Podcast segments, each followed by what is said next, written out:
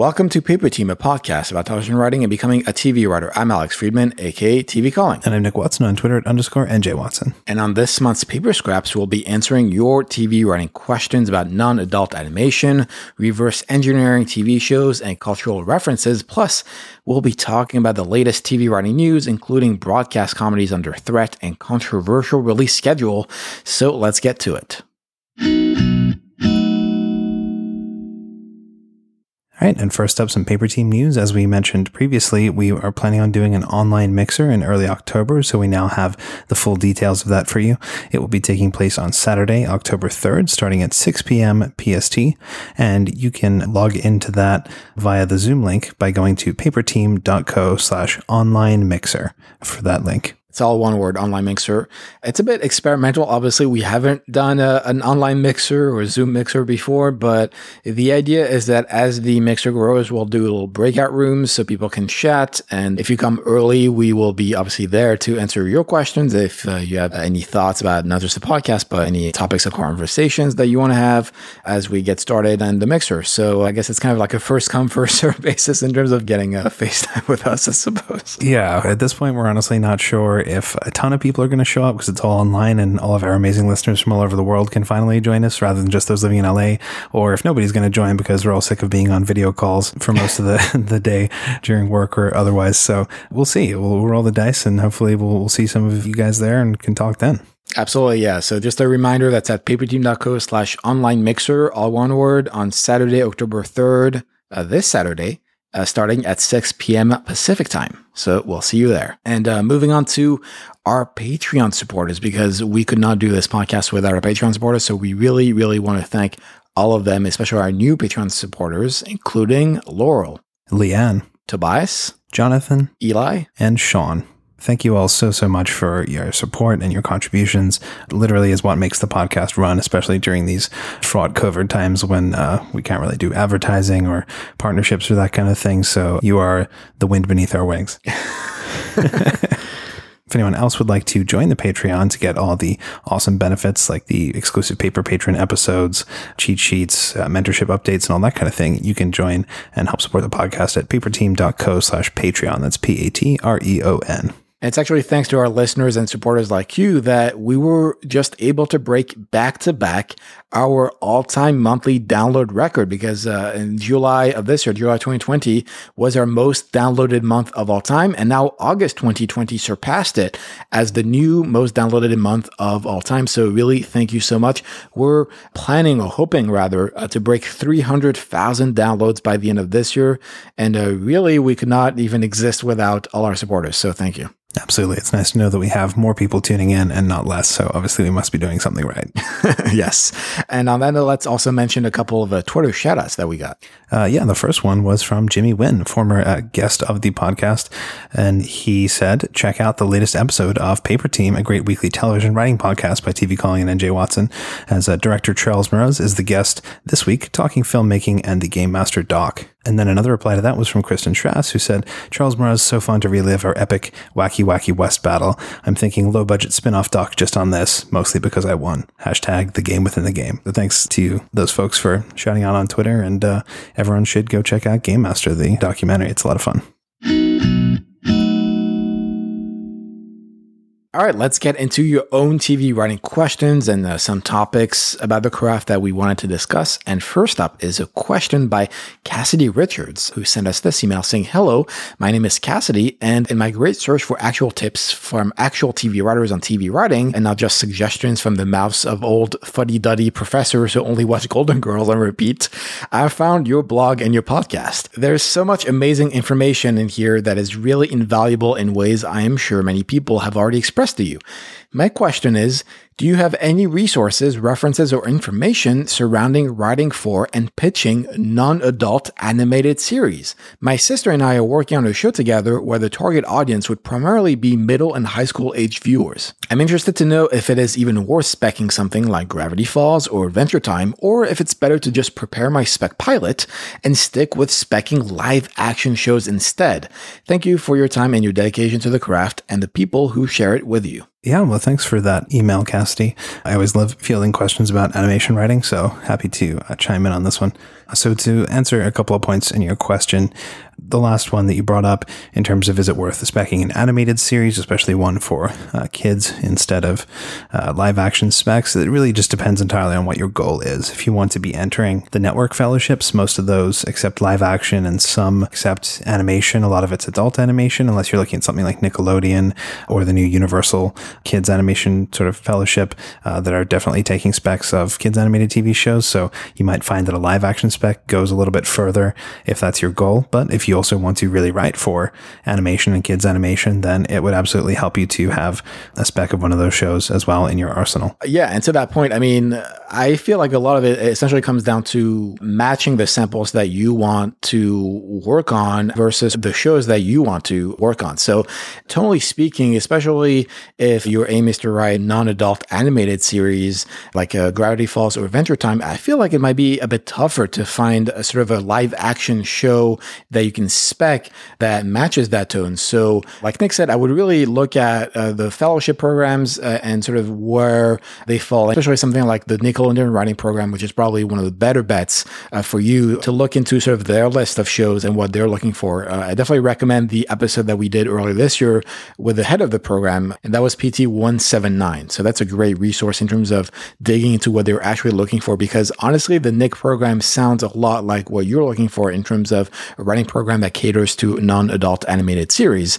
And again, just to go back to sort of the purpose of it, the reason why you want to write a spec outside of the fellowship is to essentially train your writing muscles into writing the kind of content that you do want to write and to reverse engineer a little bit those shows and understand the process and the format and the structure and so forth. So a live action show isn't necessarily gonna get you there as opposed to specking a TV show that's more akin to the kind of pilots or series that you want to work on. So that's another thing to consider. Yeah, another thing I'll add is that it's actually somewhat more common in the kids animation and preschool animation space for specs to be used as samples. A lot of the time it is actually episodes that people have written freelance for those shows that are effectively specs, but they were paid to do them for the show because it's more of a freelance model in kids animation than a, a traditional writer's room model. So in that same way, it's helpful for aspiring animation writers in that space to have specs of existing animated kids TV shows, especially when you're writing and targeting a particular audience, whether that's kids 6 to 11 or preschool, like 0 to 5 kind of thing. They really want to see that you understand that age range, and that demographic, and you can write to that. And then one last thing uh, that I will say there is in terms of your original pilot you were talking about working on, you mentioned kind of the audience being more of like middle and high school aged viewers. It's interesting because that's kind of like a weird no man's land in between traditional age demographics. You've got, you know, preschool zero to five, you've got kids 6 to 11 and then you have adult and so everything from you know that whole teenage space isn't really a traditionally targeted demographic when it comes to formats um, you know perhaps in live action you would consider some of the ya shows uh, a lot of CW shows might appeal to early 20s and teens and that sort of thing. So that could be the closest to that. But in terms of animation, the gap is between 6 to 11 and adult. There's no kind of like high school age range that people are aiming at because there's a lot of crossover viewership between, you know, shows like Gravity Falls and Adventure Time that are 6 to 11s that adults can enjoy too, and teenagers and high schoolers, and then adult shows, you know, like The Simpsons and whatever the teenagers can enjoy too. But there's really nothing that's being specifically targeted at that space in the middle in a formal way in the animation world. All right, next up is a little thread that I found on Reddit and a specific question in particular that caught my eye, especially now that we just mentioned the specs and so forth, in regards to reverse engineering and studying screenplays, because a lot has been made, including on our podcast, about sort of reverse engineering existing shows, existing episodes, existing movies, and so forth to really get a grasp of the format, the structure, essentially how a show or movie works, and educating yourself that way. And so I wanted to chat a little bit about our own methods and practices in terms of what has helped us in our own writing in terms of uh, studying the greats, whether that's a great show, a great episode, a great movie, whatever the case may be, a great script, and uh, what tools we've uh, used to do that. So let me ask you, Nick, have you ever reverse engineered a script before? And uh, what are some of the things that you found useful in doing that? Yeah, definitely. So I think there's two main times when you're likely to reverse engineer a script in this way, aside from just, you know, for general learning purposes. One would be when you're trying to write a spec episode of that, which, you know, I've done for fellowships and whatever. And the other one is actually when you are being brought on to write for a show, whether it's as a staff writer or a freelancer, you really need to take all the material that they have existing on the show and absorb that and read the existing scripts that are there, whether it's just the pilot script or whether it's the first season of scripts and episodes of scripts, and be able to reverse engineer it so that you can be uh, a seamless part of that machine and be able to uh, tell the same stories in the same tone and the same voice as the existing showrunner and writer's room can. So I guess this might seem obvious, but the first thing that you want to do is just read and watch and absorb whatever particular materials you have around the show that you're, when you're reverse engineering it, you want to go through and watch it once, twice, three times, uh, you know, probably a number of times. Because I think the first time you watch something, you're only really paying attention to the big beats of the story and you're watching it on an entertainment level. And then you want to be able to rewatch or reread it again uh, with a specific eye to the technical stuff in terms of, you know, the characters' voices, in terms of the structure of each of the stories and when it cuts, uh, the act breaks, all of that kind of thing. So it's really, really important to just absorb as much of it as you can and understand it on both an implicit level and then on a more active level where you are deconstructing the craft that's gone into it. Yeah, I definitely agree with all that. I will also mention a, a, few other things. One is, especially when you're watching a show, it's most helpful to have that script with you. And that's something I'll uh, go back to in a moment. But I can't really underscore enough the importance of putting side to side the script compared to what is actually the output because a produced show or movie isn't exactly the same thing as the script that you're reading. Maybe the production draft is going to be the closest to it, but it's not quite there because obviously the show has not been shot yet and the editing hasn't even happened yet. So it's important to understand the differences. And to that idea, especially when you are starting on a show that already has a baggage and history in terms of previous episodes produced and so forth, it's equally important in my mind to read the various drafts of those scripts, of those episodes, so you can understand the evolution of those scripts and understand A, what kind of notes the network and studios are giving, but also B, how does the showrunner rewrite or correct or edit uh, that person's script and modify it to fit their own voice. And so that way you can really understand and dig deeper in terms of that writer's strength, that writer's voice, and really understand, like Nick said, uh, the w- best way for you to become, I don't want to say a cog in the machine, but uh, at least a part of that ensemble. And another thing I'll mention on that idea is Nick, you mentioned the fact that one reason to reverse engineer is to do specs, another is sort of to understand professionally the best way to match the showrunner's voice. I will also mention the third way would be inspiration, especially if you're writing something like a spec pilot or a feature or something like that. Personally, I've definitely gone back to shows and movies I really love that are tonally similar or in the same genres as uh, something that I'm currently writing or want to write to really understand the mechanics, uh, both narratively and structurally, of how they achieve what they uh, achieved, especially if you are doing sort of a pure piece on a specific era and uh, you want to match the tone and voice of a specific show or movie or whatever it is.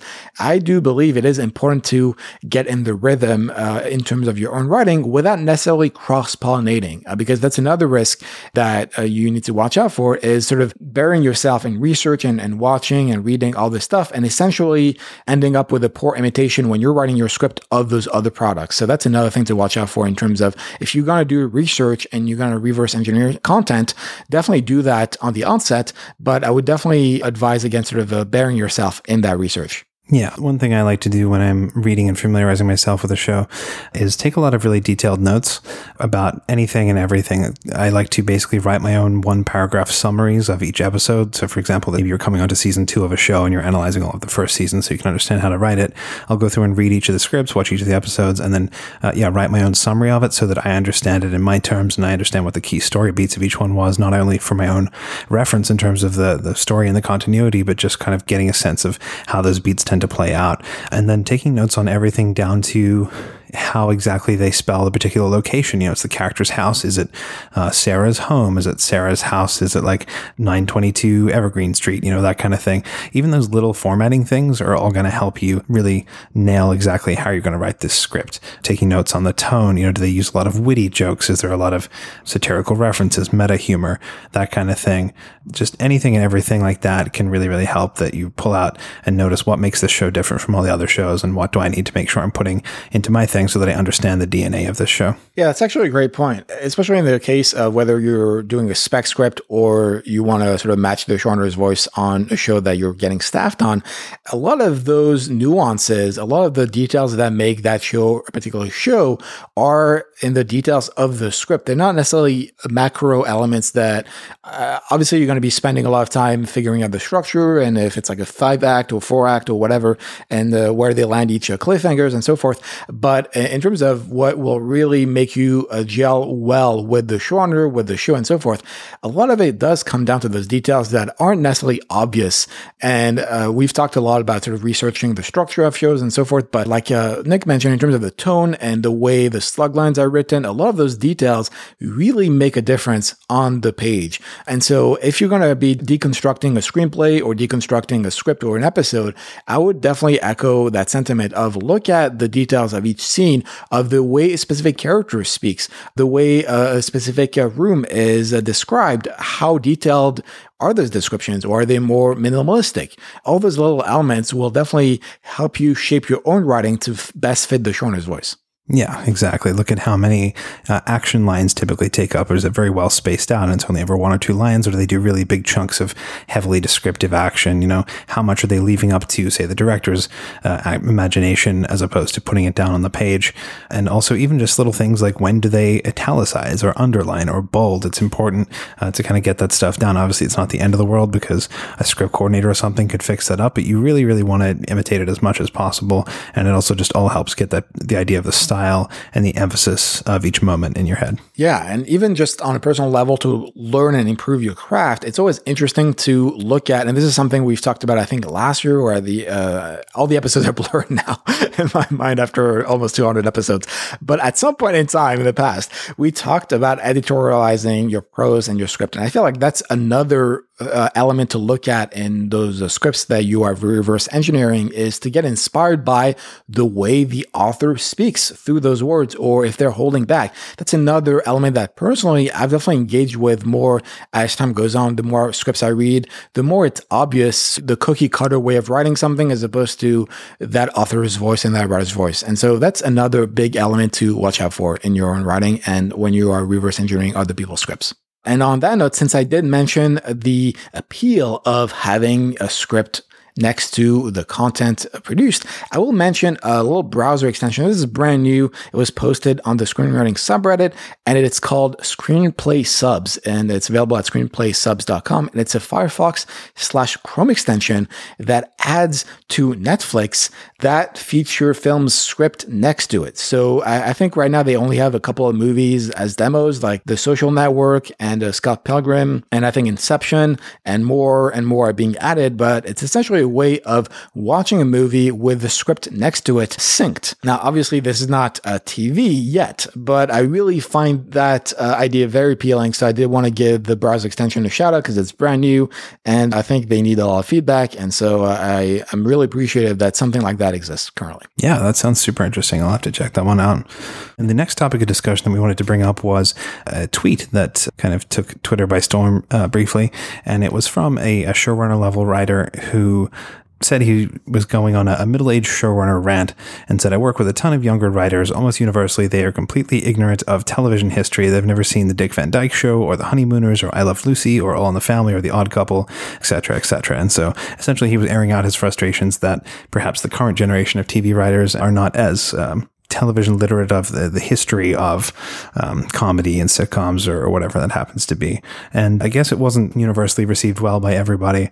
Um, so there was some controversy around uh, that statement.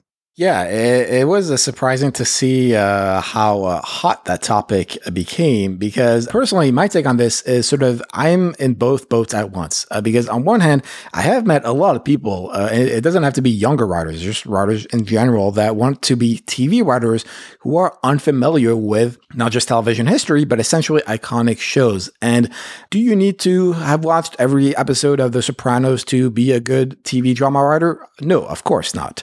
But I would argue that you should be aware of the existence of something like The Wire and understand why The Wire is considered one of the best pieces of television history to be a good or better or an amazing TV writer. Because knowing an awareness of that history that comes before you only informs you as a writer in the same way that you are inspired by the shows and the references that you have as you grow up. And we do want to keep obviously a diverse amount of voices and experiences, but that doesn't preclude someone from being aware of that history.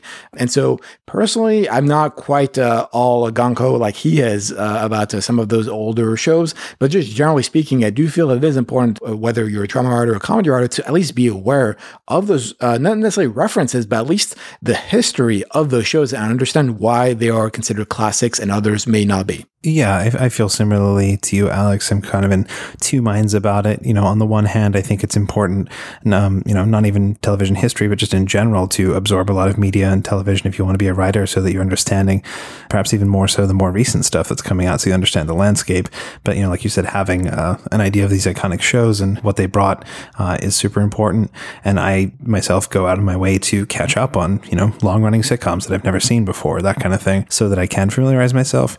At the same time, I also understand the other side of this, where if everyone is using the exact same cultural references and it's a room full of people who are the same age, who grew up in the same country, uh, who all watch the same shows, you know, and they're all informing that with their humor and their storytelling style, I think you do kind of lose a little something there.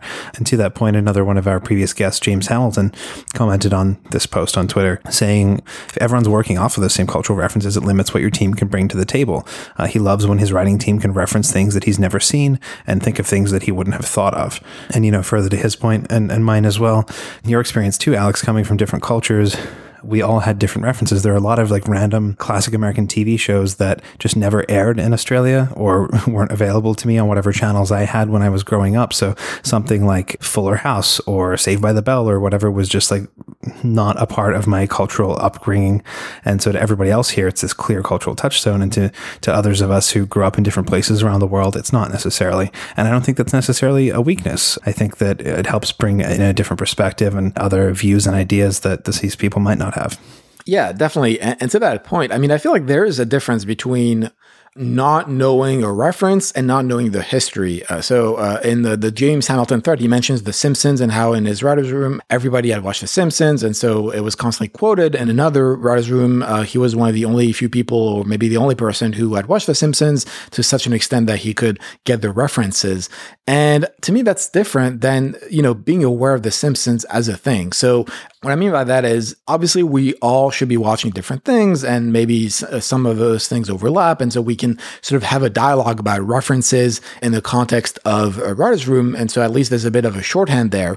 But to me, that's different from just as a TV writer, as an artist, essentially knowing the history that comes before you. So for example, if you are working on, let's say, a YA TV show or a show that takes place in a high school that involves some fantasy elements, it would really behoove you to have watched and be aware of what Buffy and Angel are. Not necessarily because you need to watch it to be a good writer, but just because the viewers of the show that you are working on will be more uh, than likely be familiar with the Angel and Buffy. That's the kind of show that they love to watch, and that's why they want to watch the show that you are going to be working on. And so there's a lot of those overlaps that it's more about being aware of the history that comes before you so you don't necessarily repeat it or conversely, you may want to lean into it and sort of do sort of the meta thing or uh, subvert expectations, etc., etc. Now, the other thing about the take of, oh, well, you don't want everybody to have watched the same thing because then there'll just be sort of this big blob of the same references. Well, my thinking is, uh, I believe it would be the opposite because let's say you are a 40 year old or 50 year old white male and you're in the same room as, you know, like a 25 year old African American woman. And let's say you both watch the same show, right? Like, let's say you both watched Friends. Well, you might have completely different takes on Friends, and not just because of the nostalgia of it. One person may have nostalgia over it and the other may not, but even in terms of the content and awareness of social issues, diversity, topics, etc., etc. There's, there's an infinite array of issues that us as people are going to be watching a show differently than someone else. And so to me, that's part of the reason why I do feel it is important for people to be aware aware of the history.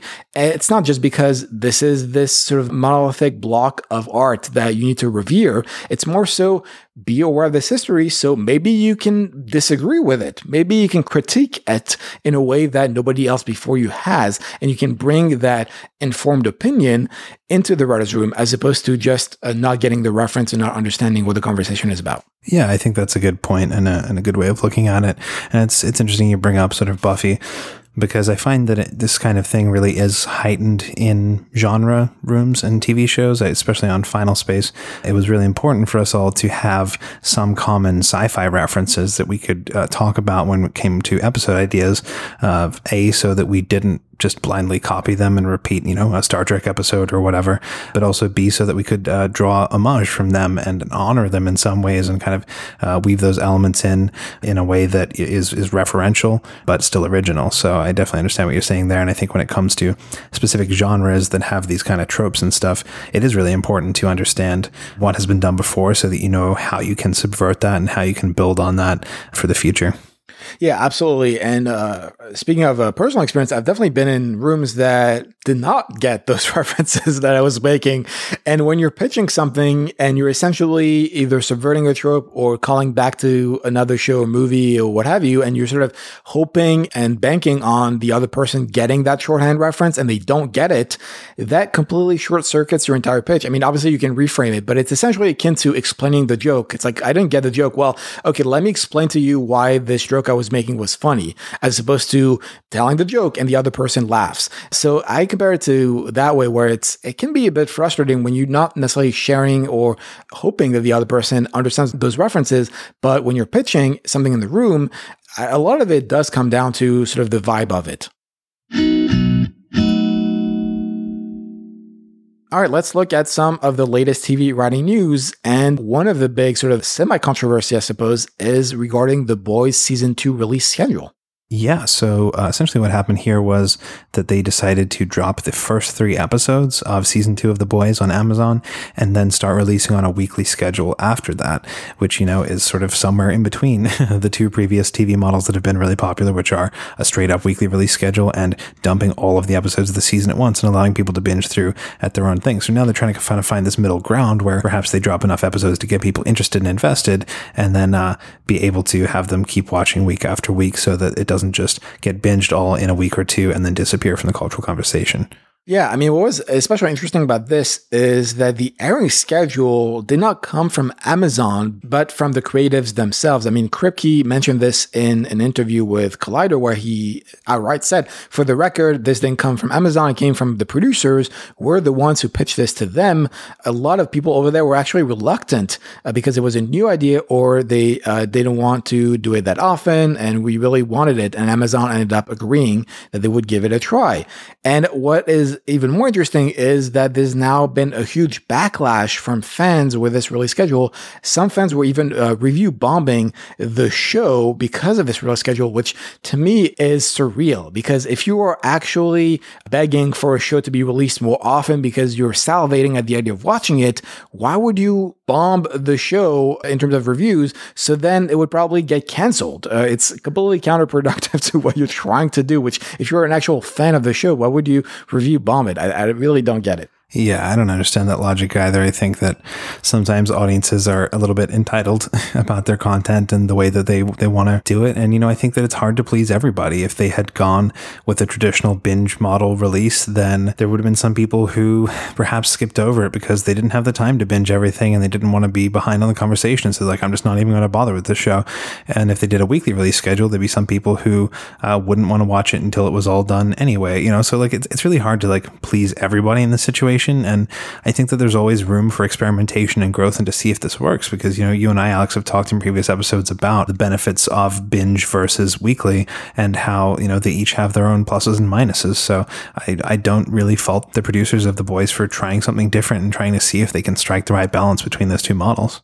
Absolutely. And in this case, especially, it was sort of marrying the release schedule to the production schedule. It was almost like a half network where on a network schedule, you release it weekly because you want to marry it to the production schedule. Whereas on a more classic OTT schedule, the development cycle is such and the production cycle is such that everything is essentially produced before the first episode even drops. And that's why Netflix, for example, drops everything at once. And in this case, they were apparently three quarters of the way through post production and so that led to that decision of releasing it about, it's almost like a half measure of let's do three episodes, but then also do it weekly. And I mean, it is hard to break through sort of the conversation when you're doing either a weekly show or a single drop. So I, I can't really blame the producers for wanting to try this, especially to keep the conversation going. I mean, I'm still puzzled and, and honestly shocked at the backfire it got uh, just based on the release schedule. I really feel like it's a very bizarre sort of entitlement. Yeah, I think you're seeing it more and more at the networks that they're trying to do these kind of like episode drops that might be a quarter of a season or a half a season of traditional content, just so that they can give people a bunch of episodes to digest and then have something new for them to look forward to in a couple of months. And some people really enjoy that, and some people hate it because they want to watch it all at once. But you know, I think it works better for the streamers in terms of having new stuff to look forward to all the time because it's so easy for an entire season of, of content to get lost after the first week or two when everyone binges it. And the other thing I'll say is that uh, unfortunately I think the boys kind of caught the short end of the stick on this because it's only eight episodes in the season. So it's like you can't really drop eight, then eight, or, you know, that kind of thing. You've really don't have that many episodes to play with in terms of how much you're dropping at a particular time. Yeah, and perhaps that is why the audience had such a, a strong uh, feedback on this because each episode does feel like, oh, you should be dropping the whole season at once because audiences now have been trained to expect that kind of release schedule. Whereas if you are doing a weekly schedule on Amazon, which is an OTT, it does feel like or appear to be as if you're milking the show. Uh, and so I don't necessarily think that's uh, what Amazon or the producers expected it to appear as, but that's definitely how audiences uh, read it as. And so I think that's part of why the backlash happened and is such a strong backlash. And uh, on that note, our next topic of conversation is an article by uh, Nellie Andreeva on Deadline, where uh, essentially she mentioned how the network comedy's future is threatened by outdated broadcast business model. And in short, a lot of studios, including Sony, which is uh, behind the Goldbergs, have or are moving away to selling broadcast comedies in the current financial model. And some studios and more independent production companies have begun to independently review whether or not they should sell broadcast comedies, or if they are, they're doing it sort of like solo as opposed to attaching themselves to a network or studio or something like that. There's definitely a big shift in terms terms of the way broadcast comedies may live in the future. This has been kind of a long time coming. Traditional network sitcoms have always been based off of this 100 episodes for streaming and syndication kind of model. And now that more and more of that is going away and we're seeing different experimentation with releases and second windows and, you know, parallel kind of streaming with stuff on live TV and then being available on, say, Hulu the next day and that kind of thing. I think it was inevitable that something had to change when it came to these kind of shows and how broadcast operated. It was just a matter of when. Yeah. Uh, another thing to keep in mind is that those 100 plus episode shows have increasing costs in terms of uh, second, third, fourth, fifth window, and so forth. Especially now in the era where all the OTTs are trying to differentiate themselves, as we've talked about ad nauseum on this podcast, where you know people want to watch uh, CBS All Access because they have The Big Bang Theory, or people want to watch Peacock because they have The Office, and so forth. And so that's a huge differentiator between those OTTs. And looking at the broadcast model, it doesn't make sense for the networks, for the linear networks, to partake in this if they're going to be losing that commodity, if they're going to be losing that uh, content to some other OTT down the line. And so it doesn't really make sense to produce something if you're not going to reap the benefit of it long term. And so a lot of the structure and the format, not just in terms of the content and the narrative, but in terms of the meta format of the business model itself has shifted to such a dramatic degree that it doesn't make sense economically for uh, those companies or the studios to really look at the classic broadcast model as opposed to selling it to OTTs or other partners moving on. Yeah. And we've talked about this again and again, even as recently in our episode, we talked about Mike Schur and the good place and how, you know, this has all been changing. But I can't help but shake the feeling that we are going to be losing something in there being no incentive to produce 10 seasons of an iconic classic comedy. Like, when are we ever going to get the next Office or the next Parks and Rec? If the only thing that anyone wants to buy is two seasons on a streaming service and then done, we're going to be missing the next generation of uh, amazing comedies, and I don't think they're going to be able to have that same space to live and breathe and, and grow anymore. And I think that the, we're definitely going to be losing something from the cultural conversation with that. Yeah, definitely agree. And I will even go further as to say that this is something uh, we mentioned, uh, I don't know, like a year ago now at this point, but to me, it's akin to those more broadcast procedurals like Law and Order, where you can envision it being sort of created uh, for linear TV. And that's uh, very popular for OTTs. But it's harder to imagine imagine a sort of a procedural type show that runs five seasons on an OTT. I think that's where, whether we're talking about a comedy or drama, I think that's where the potential issue lies is OTTs intrinsically are not looking for something that goes deep. They're just looking for something that goes wide with many, as many uh, shows as possible. And so it's not really an incentive for them to produce sort of those shows like The Office or Friends that are going to last a very long time because they can't really bank on it being appointment programming as opposed to what's the show that that is going to bring the most amount of subscribers to our platform. And so I think it is actually a missed opportunity because I do feel in the future you could see a hybrid version of it where it is sort of a broadcasty type comedy that can also run long, but it is distributed through the OTT. That would be sort of a format or at least a, a show that I think banking on the fact that a lot of subscribers are brought to this platform, it would make a lot of sense to create that sort of show. The next piece of uh, TV news that you might want to know about is there's been a lot of controversy regarding uh, employment laws that came into California over the last year or two. Uh, one in particular called AB5. You might have seen a lot of stuff about this. Essentially, I believe the intention of the law was to try to protect people who were being incorrectly classified as independent contractors and 1099s when they were actually employees and should have had full time protections and offered uh, health care and all that sort of thing. But unfortunately, this law was kind of like too wide reaching and broad, and it ended up hitting a lot of people whose uh, work model is freelance, whether that's writers, photographers, musicians, you know, even rideshare drivers for Uber and, and Lyft. These are people who are genuinely real independent contractors whose business model for the businesses they work for couldn't really continue to exist if they had to be treated as employees.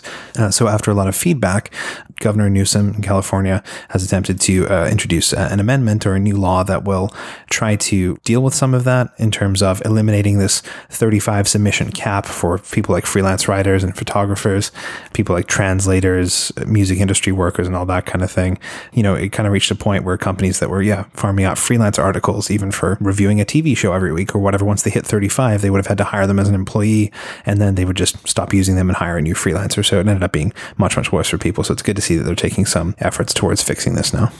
Yeah, absolutely. I mean, I'm all for sort of regulating, especially when it comes to like freelance models and so forth. It's not as much about like the freelancers themselves. It's more about the people that hire the freelancers and the sort of the contractors, because the Uber model is an example of essentially they are all employees except for the name, right? And so they're not getting any of the benefits of being an employee. That's in essence what the issue is.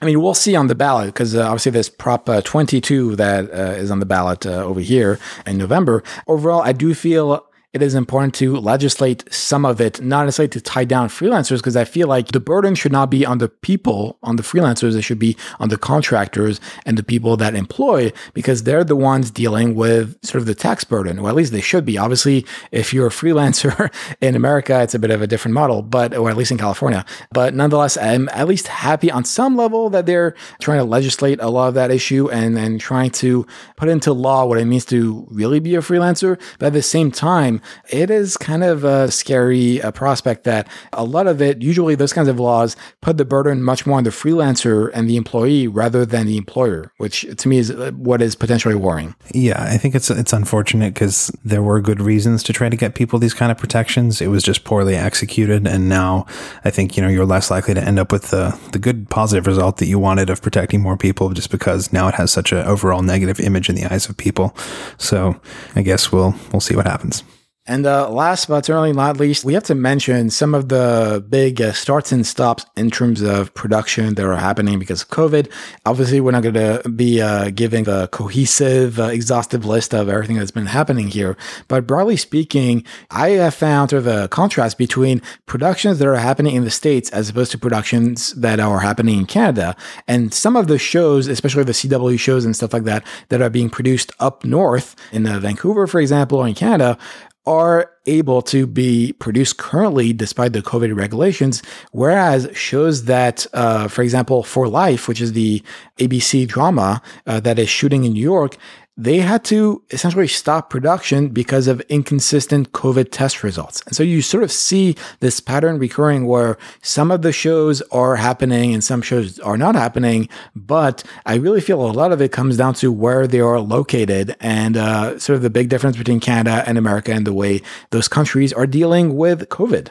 Yeah, I still have a lot of friends living up in Vancouver who work on set and in production, and just seeing their Facebook updates and stuff, it seemed like they really resumed quite a bit earlier than we did here in the States, just because they handled the COVID situation a little bit better. But it's still kind of a scary situation, and we're seeing uh, in instances like, for example, um, the filming of The Batman, which I think was out of Atlanta, despite all the precautions they took and all the money they have as the studio, the lead actor, Robert Pattinson, still got COVID. So uh, it really doesn't seem like it's it's completely safe to be filming right now, but we're doing it anyway because that's the uh, industry juggernaut that just keeps on moving and wants to keep turning out content.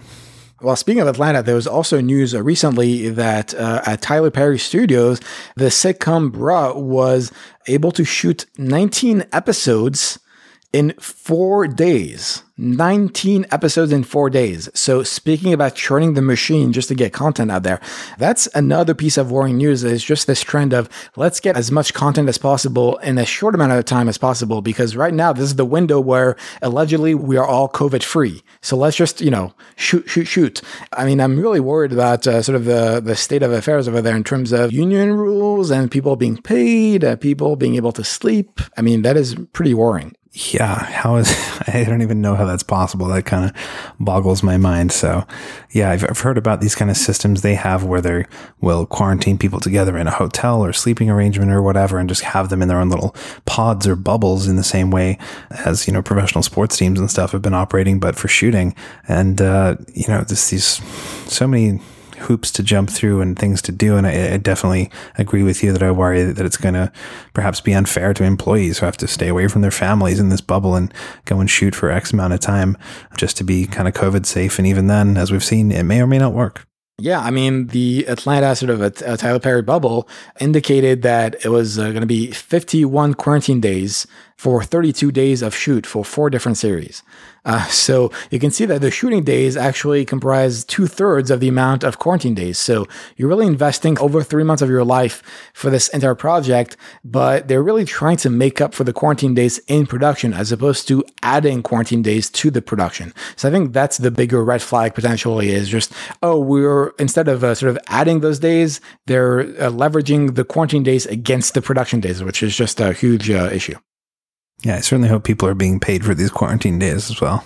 All right. Well, on that uh, semi-depressing note, I feel like we always end these uh, news in the depressing times. But uh, I guess uh, that's 2020 for you. Uh, on that, don't forget, as we mentioned at the top of this episode, that we are on Patreon. So if you enjoyed this episode, please consider supporting Paper Team via our Patreon page at paperteam.co slash Patreon. That's P-A-T-R-E-O-N. You will get access to our Paper Patreon podcast, cheat sheets, and uh, new Paper Team mentorship updates. And you can get all of that at paperteam.co slash Patreon. And so we can keep producing a great show like this one for you every week. All right. Thanks to our listeners for taking the time to tune in. You can get all the show notes for this episode at paperteam.co slash 191. And as always, I'm on Twitter at TV Calling. I'm at underscore NJ Watson. If you have any thoughts, feedback, questions that you want answered on this very podcast, you can always send them to ask at paperteam.co and uh, don't forget that this Saturday, October 3rd, starting at 6 p.m. Pacific time, we are having a mixer available at paperteam.co slash online mixer.